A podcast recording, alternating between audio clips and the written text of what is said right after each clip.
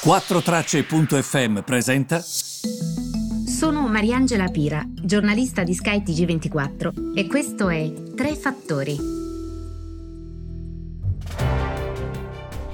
Buongiorno, benvenuti tre fattori del eh, 30-30 settembre. Scusate, stavo per dire un'altra data. Allora, partiamo subito dalla questione relativa alla NADEF. Innanzitutto, che cos'è? È la nota di aggiornamento del documento economico-finanziario. Detto in soldoni e in parole povere, è quella cornice all'interno della quale si muove la manovra economica. Questo vuol dire Ancora una precisazione che la manovra economica, cioè come saranno spesi i soldi il prossimo anno, si muove all'interno delle mura che vengono stabilite nel NADEF. Quindi è molto semplice, è una nota che ha degli obiettivi a livello di deficit, a livello di prodotto interno lordo, quindi di crescita, eccetera. Allora, due cose vi devo dire. La prima, oggi a Sky sono molto contenta perché avrò Alessandra Migliaccio di Bloomberg e avrò anche l'ex presidente della eh, Consob Vegas perché sarà ideale parlare con loro della situazione, no? Questa manovra potrebbe essere intorno ai 30-35 miliardi, eh, 20 miliardi potrebbero già arrivare da una spinta europea, quindi dal cosiddetto Recovery Fund, speriamo siano spesi bene. E, ehm, ci sono stati anche gli obiettivi di deficit, ricordate? Deficit quanto io se io spendo più di quanto incasso, incasso di solito con le tasse, spendo quando devo spendere per la scuola, per la sanità, se quindi spendo più di quanto incasso io vado in deficit. Il deficit è altissimo, poco sotto all'11% quest'anno, tornerà intorno al 7% nel 2021 se pensate che l'Europa ci chiedeva di stare sul 2. Sono delle cifre che mai avremmo pensato di vedere e che infatti porteranno il debito al 158% del prodotto interno lordo, tantissimo dovrebbe tornare a fine periodo intorno al 150%. Ora, notate che Francia, Spagna hanno ebi, dei debiti che stanno lievitando e ingrassando in modo abnorme, eh? quindi non è che stiamo parlando di una situazione che riguarda solamente noi. Quindi questo è un po' il senso. Ehm, è un debito che continua, continua a crescere. Quindi, dal punto di vista del debito, si è stati un po' timiducci dal punto di vista della crescita forse non si sta facendo abbastanza, mancano dei progetti, come dire, concreti sullo sfondo, um, per esempio anche sul sistema fiscale, no? Il confronto è tra chi vuole il modello tedesco, quindi progredi una progressione continua, eh, quando si pagano le tasse, ehm, che è approvato per esempio da PD, dall'EU, poi invece c'è chi dice no, riduciamo le aliquote e questo è quello che dice Italia Viva e ci sono anche delle richieste in tal senso dal Movimento 5 Stelle. E, ehm, e poi c'è la questione MES, la questione importantissima del MES. Allora, il MES, che come sapete è anche Fondo Salva Stati, è quel programma che ha quello stigma relativo a quanto accaduto in Grecia. Badate bene che il MES l'ha utilizzato anche la Spagna la Spagna che mo cresce più di noi, quindi comunque non è che stiamo parlando di chissà che stigma.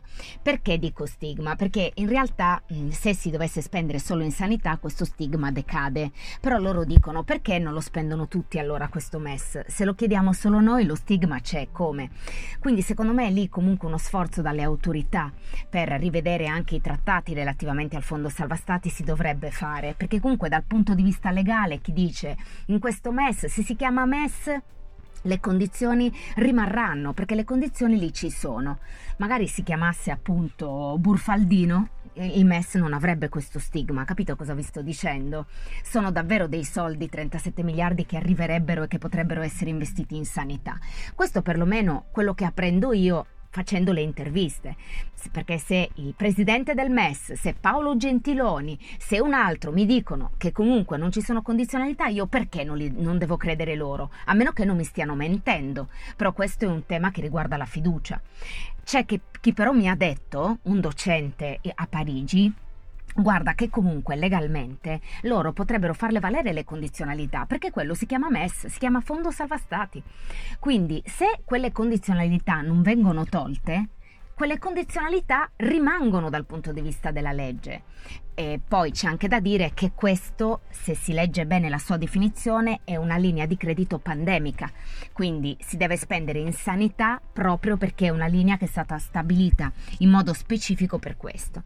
È molto complesso, si dovrebbe secondo me fare più chiarezza tagliare queste infrastrutture, perché magari noi rischiamo veramente che questo MES le condizionalità non le abbia e che quei 36 miliardi, immaginate, la manovra vale 36 miliardi.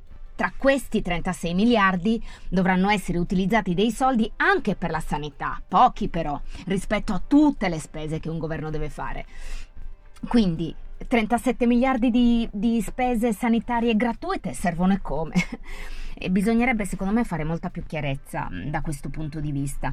E, però il problema clou della NADEF, di questa nota di aggiornamento di cui vi sto eh, parlando e a cui è dedicato questo podcast, eh, non sarà questa, eh, non sarà il MES. Eh, la grande incognita è la ripresa della curva dei contagi, quindi lì dovremo stare molto attenti. Speriamo che si operi prudenza e responsabilità. Infine, una nota su ehm, la questione relativa al dibattito presidenziale americano. Per favore, andate sul sito di CNBC o su Bloomberg. Gli insulti hanno preso il, hanno preso il contropiede eh, su... Um, sono decisamente andati in contropiede, anzi, sui temi reali si sono insultati dalla mattina alla sera. Infatti una cosa bella sapete quale sarebbe? Andare a vedere su quei minuti quanti sono stati insulti e quanti cose concrete e su quanti di questi minuti si è discusso di economia. Cioè, praticamente zero. Ma state scherzando? Ma era un dibattito presidenziale. Ma per favore, ma la qualità... Devo dire che Trump ha spinto di più l'acceleratore sull'insulto, bisogna essere sinceri, però anche Biden, mi aspettavo di più non puoi scendere al suo livello, soprattutto a quei livelli l'educazione è per chi la dà più che per chi la riceve. Comunque, male male male. Andatevi a vedere un po' i reportage perché c'è da mettersi le mani nei capelli. Vi invito anche di andare sul nostro sito skytg24.it. Vi ringrazio tanto, vi abbraccio e vi ritrovo la prossima volta.